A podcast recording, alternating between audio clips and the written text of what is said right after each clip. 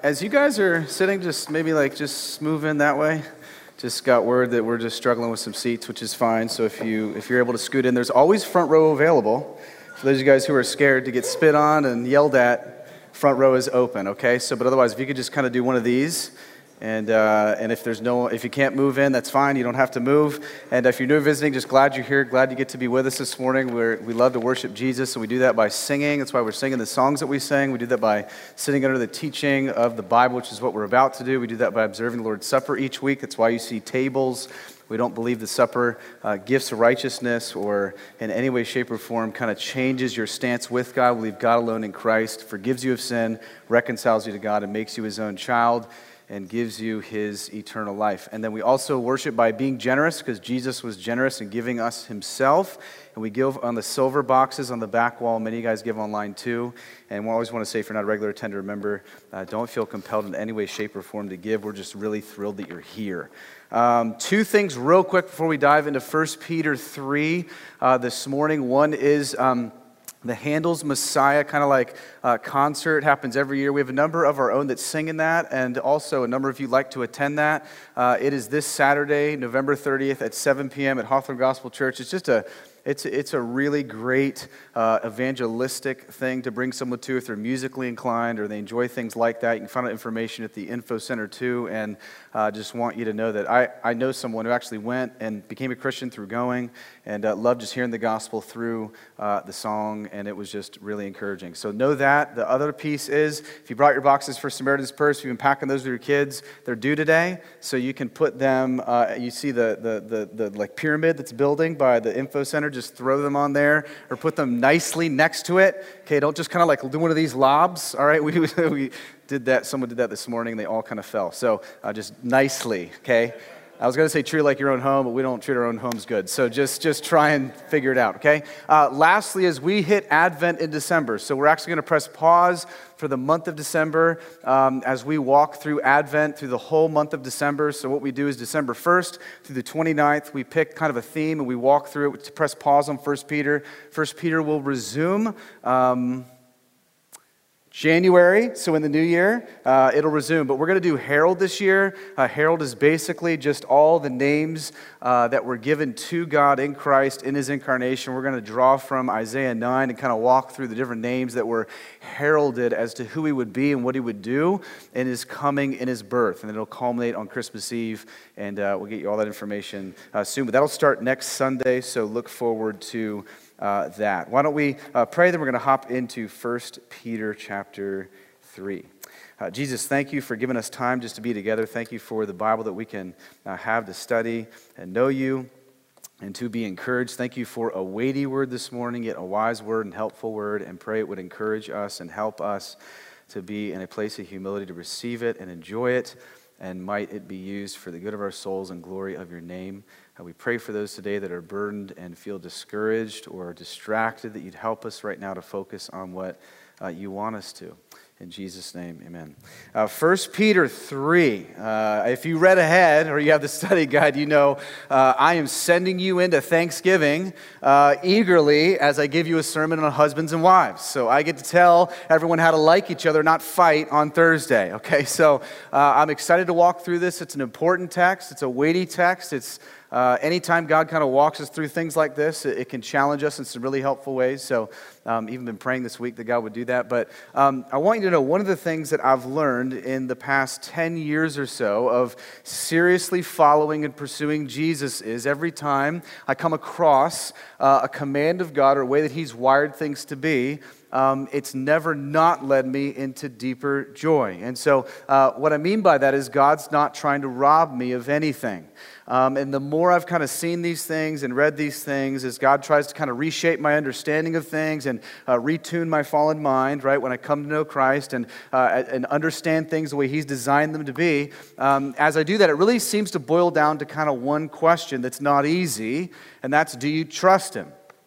Do you trust him? I mean, do you, do you trust the way he's wired it to be? Do you trust the ways that he wills and works? Do you trust his word? Do you trust that he's for you, that he's not against you, that he loves you, that he hasn't forsaken you? Do you trust him. And uh, that's really exactly what Peter is his persistent hope. In this whole letter, he's trying to remind us if you belong to Jesus, you can trust Jesus and what he says to you. You can trust how he leads you. You can trust how he shapes you. You can trust how he kind of goes before you in these events in life. And Peter turned the corner the last two weeks, kind of getting into social relationships. So we talked two weeks ago about how human institutions and our role in that with government and other lanes. And then last week we saw work, kind of more employee to work. And this week he gets into the marriage relationship in husband and wife and in the social construct to that. And What's amazing is um, Peter's going to say what the entire Bible says, which is that male and female were created both completely equal in dignity, value, and worth, yet God gives them beautiful roles. So, so as husband and wife, we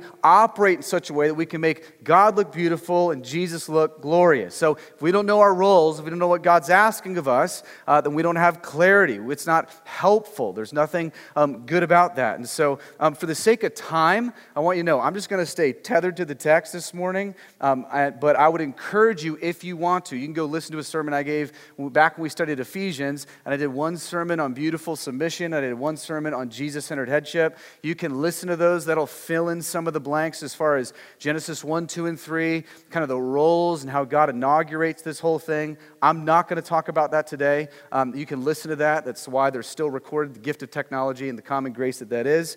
Uh, go listen to that. Otherwise, we're going to dive right into verse 1 of 1 Peter chapter 3, and I'm going to pray that Jesus helps us, okay? So, this is what Peter writes Likewise, wives, be submissive to your own husbands, even so that even if some do not obey the word, they may be won over without a word by the conduct of their wives when they see the respectful and pure conduct. So, here's what's important to get Peter is still continuing his, his stream of thought. He hasn't changed bases, he hasn't changed lanes. He's still saying the things that he intends to say, all given the authority structure. And so, here, as you enter into this, he talked about human institutions, he talked about work, and now he's talking about social relationships. And here, when he says, Wives, be submissive to your husbands, no, that's actually protective for the wife. Um, here's why. Um, if you read it in light of what he's already said, this is why I try to teach you how to study verses that build on verses. He's not just entering the scene giving this command, he said it in light of other commands. So here's what this means um, if your husband is abusive or, or leading you into sin or leading and loving not away like Jesus, this doesn't mean that he just gets away with that. You've got uh, the authorities, you can call the cops on him if it's legal, and you can submit to the church kind of structure and deal with elders if that's the case. So um, listen, this does not set up the husband to be king, ruler, Christ. There's one who already has that job. His name is Okay, good. So, so he's already got the role. He's got the job. No one else does. No husband can take that role. He's not ruling with a scepter. There's not chauvinism and submission. That's not what this is. What this is is a man leading and loving. We'll get to this in just a minute. So, so know this. Um, Peter's going to chat with the ladies for six verses, but dudes, you aren't off the hook. We have to chat for one verse, but it's the most weighty command, I would argue, than the other six that the wives are given. So just give it time, okay? So if you dudes are like, this is great, and she's getting it, well, you're gonna get it, okay? Uh, and if wives, you're like, man, this just stinks, be like, well, the, the dude's gonna get it in a minute, okay? So uh, it's, it's coming, all right? So um, here, here, let's just start with that first line. Um, where'd it go? Do we have our text up there? Wives, love your, okay, good. Um, be submissive to your own husbands. Um, this does not mean that women submit to men right? Okay, yeah, that's right. Annalise has me. Like, like, you like that text. You're paying attention. So, so this is what this means. Like, like women, you're not called to submit to men in general.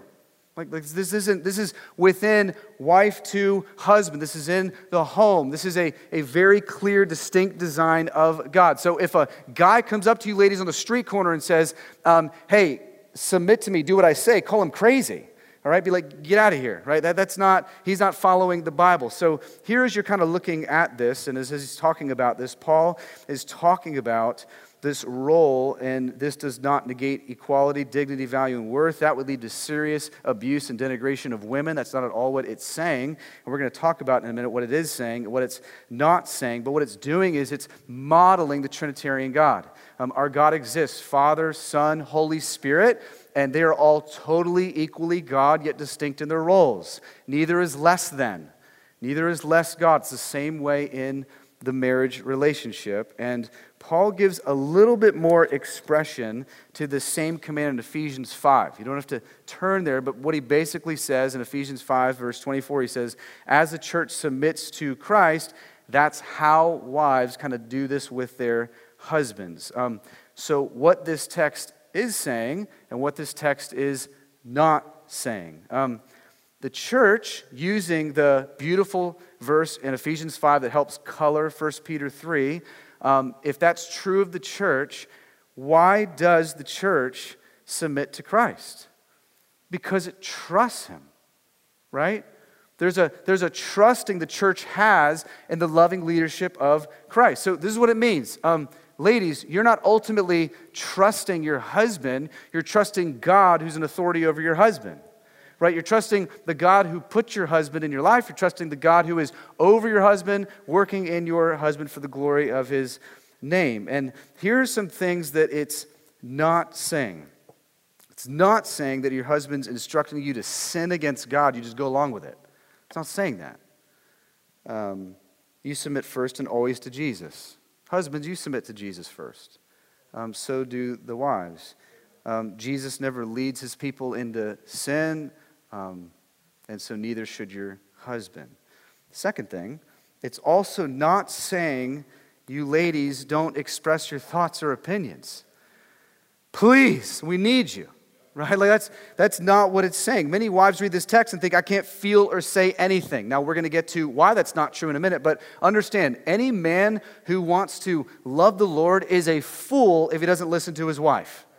Okay? So wow, I'm surprised. So so many of you guys like that. So, so good. This is a good service. So, so you just understand, like you, you want to listen to your wife. You want to hear what she has to say. You realize God's put her in your life for direction, for influence, for, for all of those things. We'll learn that ultimately the responsibility falls on you as the man, but she's absolutely and equally engaged in the decisions that you make. Um, this text is also not saying you ignore all your husband's flaws.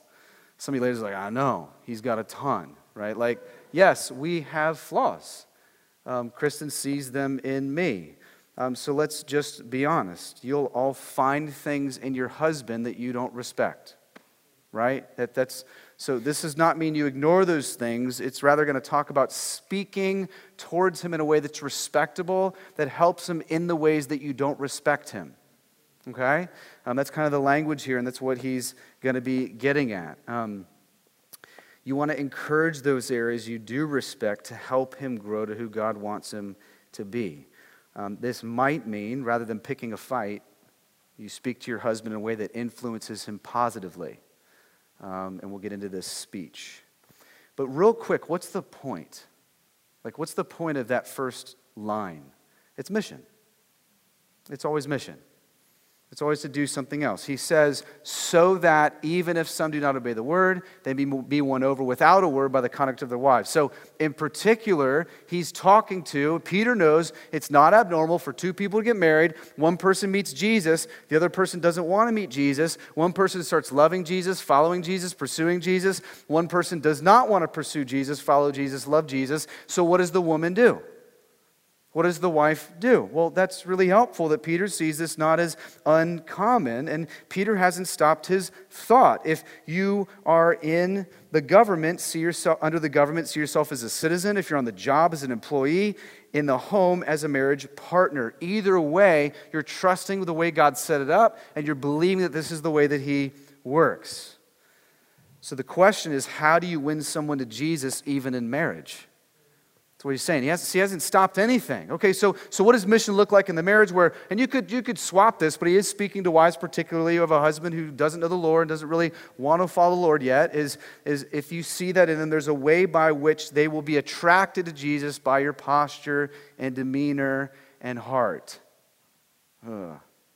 That's hard, right? This may be very encouraging, though, for many of you in the room. I know so many of us in this place have this situation. This is not uncommon. But notice, I love the play on words. If they don't obey the word, they'll be won without a word. Right? So, so here's what the writer is telling you. If you find yourself in this situation, I would say it applies to even people who have both spouses are believers. Um, you learn to preach wordless sermons. Um, you learn to preach wordless sermons to your spouse. And this is why when he says without a word, that actually means just without a lot of speaking. Now, this, this, this doesn't mean that you don't answer his questions. This doesn't mean that you don't ask questions. Peter's going to say in about eight more verses, always be ready to give an answer for the hope that you have. He's just saying here, his point is not that you don't say or share anything. His point is that your posture will likely be more influential than anything you say. Okay? We just know this in marriage, right? I mean, we can talk all day, but like, I mean, how we operate says a lot more, right? Now he's going to show you, though, how this is done. Verse 3. Do not let your adorning be external, the braiding of hair, the wearing of gold, or the putting on of clothing, but let your adorning be the hidden person of the heart with the imperishable beauty of the gentle and quiet spirit, which in God's sight is very precious. So, as you preach wordless sermons, you do so with not just external beauty, but internal beauty. The scriptures are going to say there is an external beauty, but there's also an internal beauty. And in this case, the internal beauty is going to shine louder and brighter and more clearer than just the external beauty. What he is not saying is he's not saying it's wrong or sinful for a woman to dress nice or be presentable or, man, please do that, okay? Husbands will thank you. It is, it, we like our wives looking nice and looking well and dressing good for us. That's a godly thing. That's not what he's saying. He's saying, don't let that be the main way by which you seek spiritual transformation. That's what he's saying. Don't let that be the main way by which you try to get his heart to Jesus. I mean, listen, this is so countercultural, right? Go to any just checkout line, right? As you are, you know, go to the grocery store today and just look at the magazines, right? I promise you will not see one magazine with the cover that says, How to Acquire a Gentle, Humble, and Quiet Spirit right? And look internally beautiful. Like you're not not gonna find that. Like you're gonna have the girl that's just like, hello, like who's totally like paint brushed up and like just like, hey, here's the way to look perfect, even though you never can. Like it's just weird, right? So so you won't find that yet the Bible gives that, right? Maybe that's why we're, we're fed thinking that's gonna be the thing that wins him over. It's not. It's not. It's just something patient over time. This inward beauty he talks about. And in Greco-Roman culture, when Peter's writing this, the reason he's mentioning this is because there was like this extravagant adornment of women as these things were happening in the church and outside of the church. And Peter's simply saying that's not the main way you draw your husband to Jesus. It's the beauty of your inner person. As you continue to devote yourself to him and that matches your life, it draws him towards what you see as beautiful. So, what does it look like to have inward beauty of a gentle and quiet spirit that's precious in God's sight? Ladies, Here's just a couple. It's not exhaustive, but using the text, here's a couple. Number one, a gentle and quiet spirit would mean that you respect him. So here's what I mean. I'm not saying you ignore his flaws. We already talked about that. I'm just saying there's a way you approach him where you can approach him respectfully or you can approach him sinfully, right? I mean, we all wrestle with this, struggle with this. But I think um, Kristen's really good at this. She's not perfect, okay? Don't, don't, don't give her 10 out of 10, but she's amazing. But we all have our flaws. But man, she knows how to speak into my life when she sees me waning in this area. So here's what she doesn't normally do. She doesn't normally come in and be like, Mike, why do you stink as a husband? Right? I mean, that would stink, right? I would just want to keep stinking as a husband if that's how she said it to me. She doesn't come in and go, man, why do you hate our family? I'm like, oh, wow, I guess I do hate our family. I, she doesn't do that. She, she instead kind of speaks to me in ways by which um, they make me want to do those things. She said, I just really miss when you like open up the storybook Bible and read Jackson these stories and, and the little things, pray with him and just, just talk about how life is with the Lord. And you know what I'm saying? And, and what does that do for me? It, it makes me want to do those things. Um, doesn't make me not, not want to do those things. So a gentle and quiet spirit's one that just talks to him in a way that's respectful, not sinful. It's a way where you try to influence him positively with the way that you say things. Second thing is, um, it means you're careful how you speak about him. And this goes both ways. Man, nothing will wound a man more than how you talk about him or what you say to him with your words, right? You ladies, your mouth is powerful. powerful. So, so how you talk about him with your friends and how you talk about him with your coworkers and like what's, what's that like? Um, it's just an encouragement to talk about him in a way that is helpful. Um, it's not saying you stay quiet, and it's not saying you don't defend yourself under a domineering man. The word here for gentleness is the same word they gave Jesus, which is like meekness, which means strength under control. God's given you a pr- profound amount of strength, you women, and, and use it under control instead of lashing out, right? Ask God for help in how to say things and how to speak and how to have wisdom. Uh, third thing this means is I love you, but you're just not the Holy Spirit. Okay? This text is actually liberating you from trying to be the Holy Spirit in your marriage and with your husband. Okay? Um, there is only one God, it's not you. There's only one king, it's not you. There's only one person who can transform and change, it's not you. Right? It's Him. And so when you try to be the Holy Spirit, it always goes bad. Listen, I just just carte blanche. Don't like test it out. I'm not really sure about that, Pastor Mike. Let me test it out. No, it, it always goes bad. I have never met a man who, in the drive home from church, the wife goes, Do you hear what Pastor Mike said? And then that dude is like, I'm going to implement every bit of what he just said right? That never happens, right? Now, he's going home watching TV and putting you in the closet, right? That's, that's not what's happening, right? Then call me so we can, you know, get that worked out. But it, it's, that's not what's happening. It's, it's somebody who trusts the Holy Spirit, you're steadfast in prayer, you live and love him the way you're able to, and you trust God to override your mistakes and override his failures and work in such a way by through you just following Jesus, he eventually and ultimately might see Jesus as beautiful too. That's the hope here. The hope is not you telling him necessarily, but walking alongside. And then you know what's awesome? Hebrews 12, God disciplines those that he loves. So, so, so God will take care of him. God's going to take care of us. And you, the wife, husbands to wife. It goes both ways.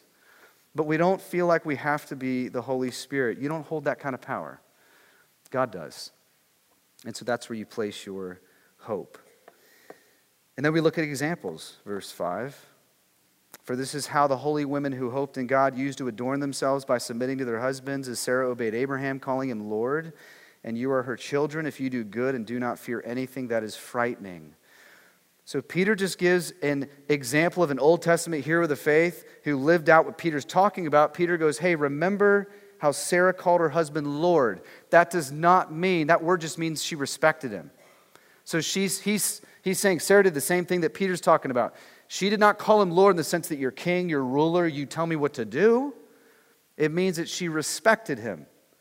It means that she came alongside him in a way that influenced him positively. But I'm going, well, what, what other reasons is he mentioning Sarah? Because if you know anything about Sarah and Abraham, they had a jacked up marriage, right? I mean, they made weird decisions. She followed bad counsel, gave him bad counsel, gave her good counsel, gave him bad counsel. Man, there were those things weren't clicking. I think the encouragement is that you're still a daughter of her. She was still saved by faith in Jesus, the future cross and resurrection. So you're going to make mistakes, ladies. Like you're going to screw up. You're not going to lead and love well. You're not going to influence him positively all the time. You're not going to follow good decisions all the time, but God will override those mistakes and failures and love you. You're not called to be perfect, but make progress.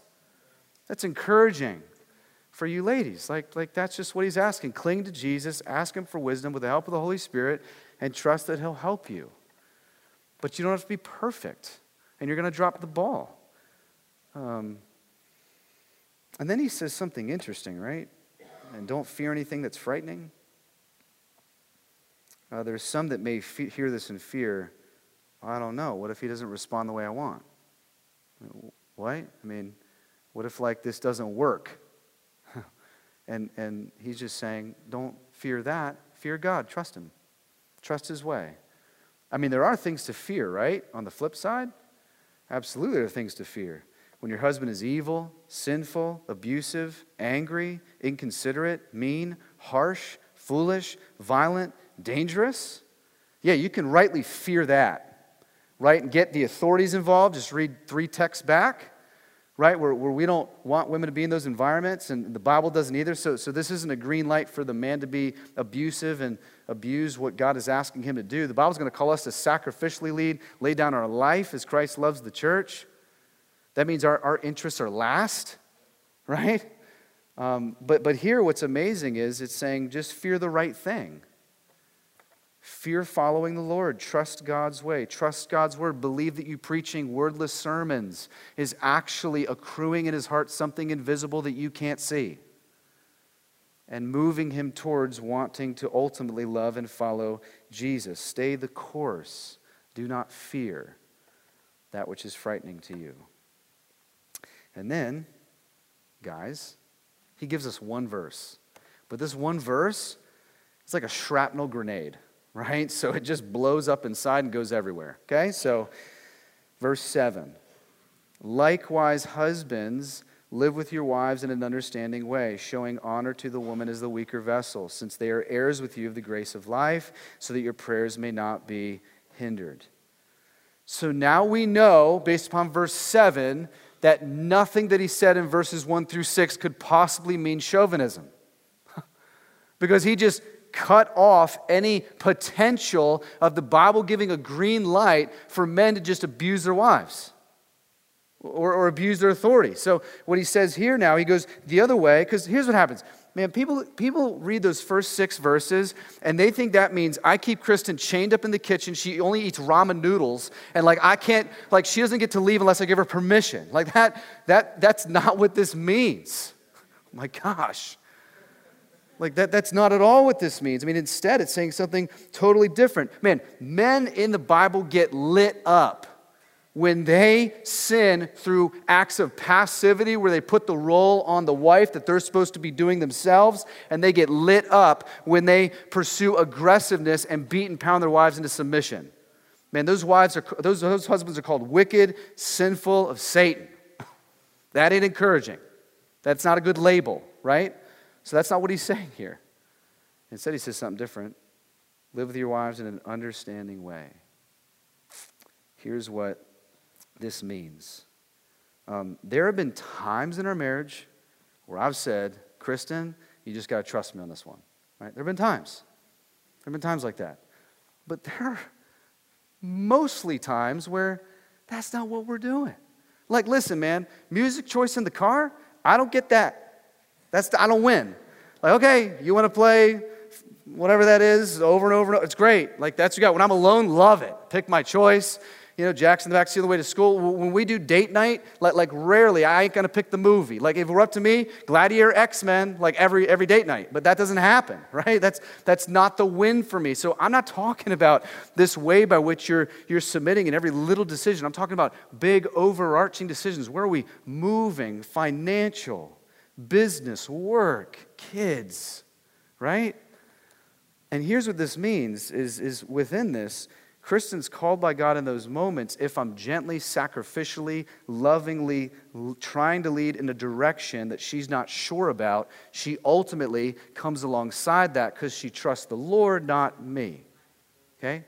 But here's the thing I don't strong arm her. Do you hear me, men? That's what that verse means. So here's, here's practically it means um, I give time. So, like when we were moving, leaving Virginia to move here to plant a church, I didn't go, hey, Kristen, uh, we're going to be moving to Planet Church, New Jersey. You got like Saturday by noon to tell me. Like I didn't do that, right? I mean, there was there was months of like praying. Okay, what does the Lord want? What are we doing? How are we called? Do we hear this the same? Right? There's discussion. There's getting other godly counsel involved. It's not just strong arming them. They're in the process from beginning to end. Here's why you're now enabling your wife to follow and come alongside you in the ways she's called to. Otherwise, you're not allowing that for her in the marriage. That's why you have to work at it from that direction. Here's another thing this text is saying to us is it says that we should love her and honor her, which means sacrifice. Um, it says, show her honors the woman as the weaker vessel. Listen, that's just generally simply talking about in general, men tend to try to use their strength to overpower women. Listen, there are plenty of women that can kick the butts of men. So I'm not saying that like women are weaker. I'm just saying in general, right? That's the tone of men. That's the tone of men in a household. I'll use my strength to demean you and just get what I want us to do. And he's saying, no, you honor the woman, and what that means is sacrifice. Let me put it really simply. Men, we don't love to get a response. And, and I'm going to head into some waters where I may get, anyways, there's a, I'm just going to say it. I, I just, I have such a problem with so much marriage material just out there because it so lacks the centrality of the cross of Christ and it's solely motivated by self seeking, self motivated love. Right? So, so it's, it's constantly this weird thing where, like, if you do this, then you'll get what you want right? So fill his love tank, then he'll fill yours. If you love her, she'll respect you. And if you respect him, he'll love you. I'm not saying those things aren't natural overflows. I'm not saying it's not good to know love languages and relationships. I'm just saying at the end of the day, if you don't get that thing, where are you? Right? So, so here's the thing most guys think, all right, man, do the dishes. I'm doing the dishes. I'm cleaning them. I'm sweating. Throw them in the dishwasher throw it up. Uh, babe, love me. You don't get the love, you get angry. But I did your dishes.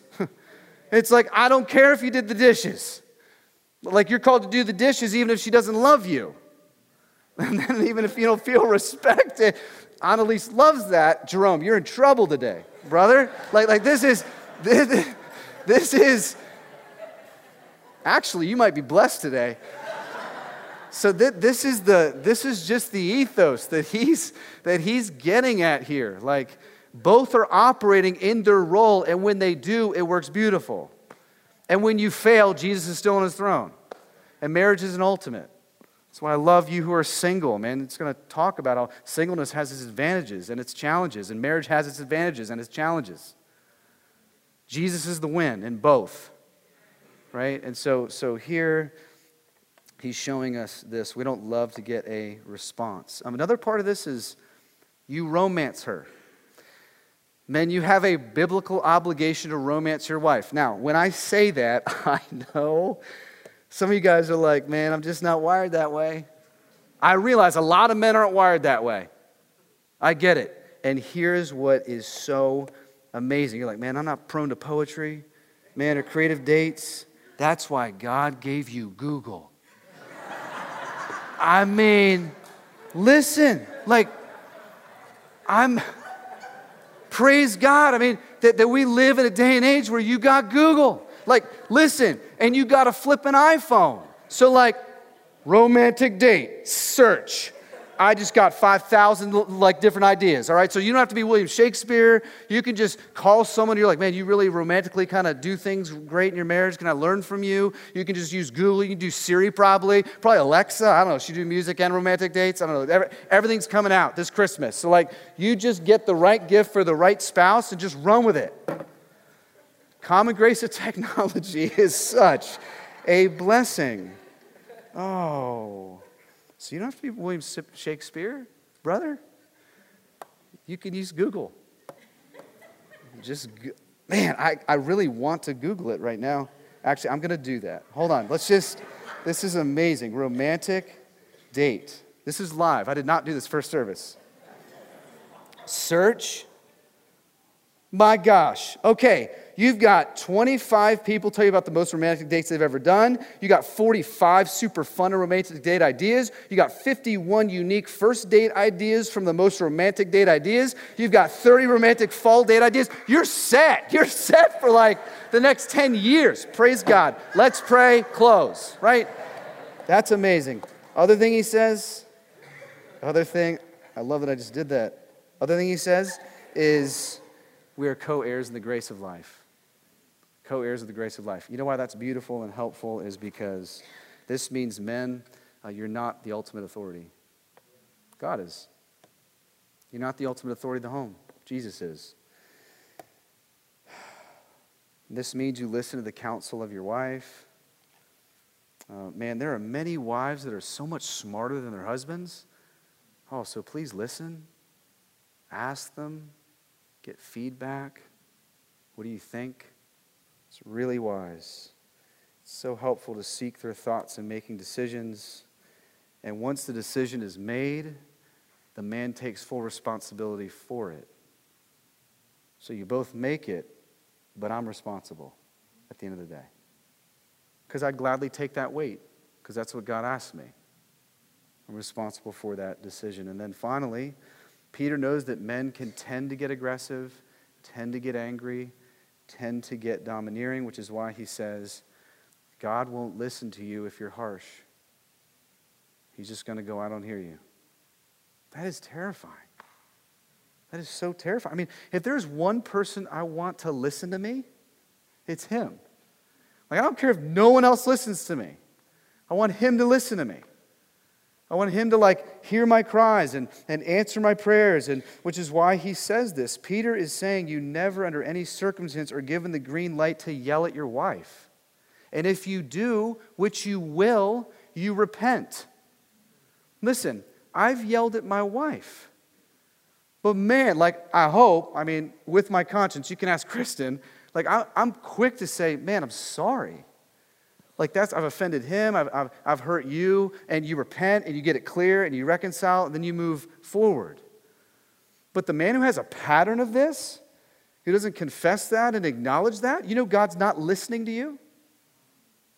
Like, isn't that scary? Like, he's going, man, I'd, I'd love to hear you say, but you got to get that worked out. You got business to take care of. You're really perpetually angry and you're yelling all the time. And I mean, there are, it's because there are some men who find joy in using their strength to strike fear in their wives. And it's just outright wicked. It's just not okay.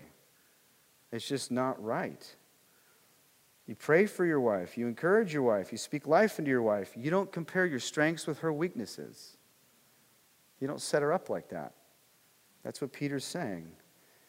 Um, and let me add this to, just to the men for a second. Ephesians 5 equates the husband being the head of the wife as Christ is the head of the church. So this is also talking about responsibility.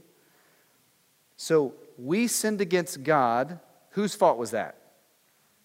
Ours. Just I'll let you know. It was ours. Okay? Who took responsibility? Jesus. Jesus did right? I mean, it was, it was on us, like, like we deserved to pay a debt. We were rightly in rebellion towards God, and, and God comes along, and in his life, and in his death, and in his resurrection, he actually pays the debt for us. He appeases wrath in our place. He becomes our substitute. He takes responsibility for the sin we committed for us. Even though it wasn't his fault. Because men come up to me all the time, they go, Yeah, but it's not my fault. I'm like, I didn't say it was your fault. It's just your responsibility. I didn't say it was your fault. I'm just saying it's your responsibility. And men that take responsibility can help enable their wife to lovingly come alongside them in ways that are fruitful.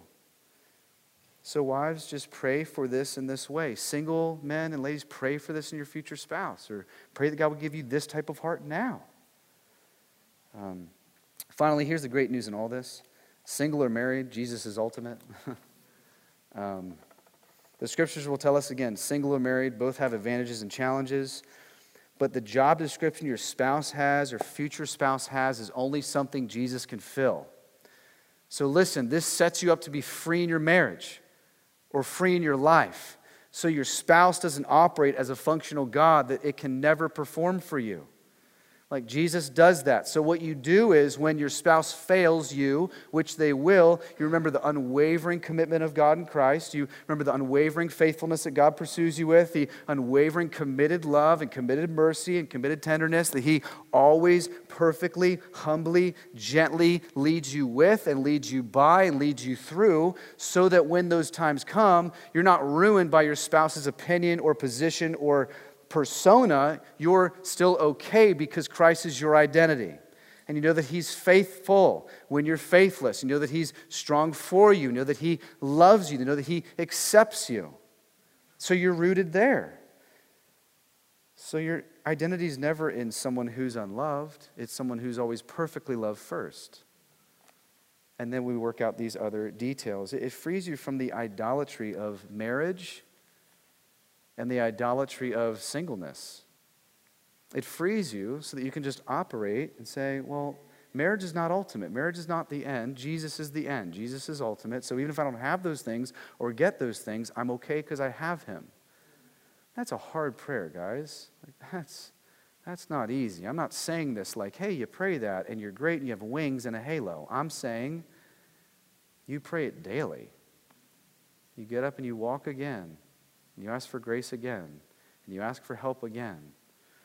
Um, but Jesus ultimately meets our needs. He's the ultimate source of our joy, and that's what Peter wants us to understand. Because listen, none of us have any hope at living out 1 through 6 as a wife and verse 7 as a man if you don't have that.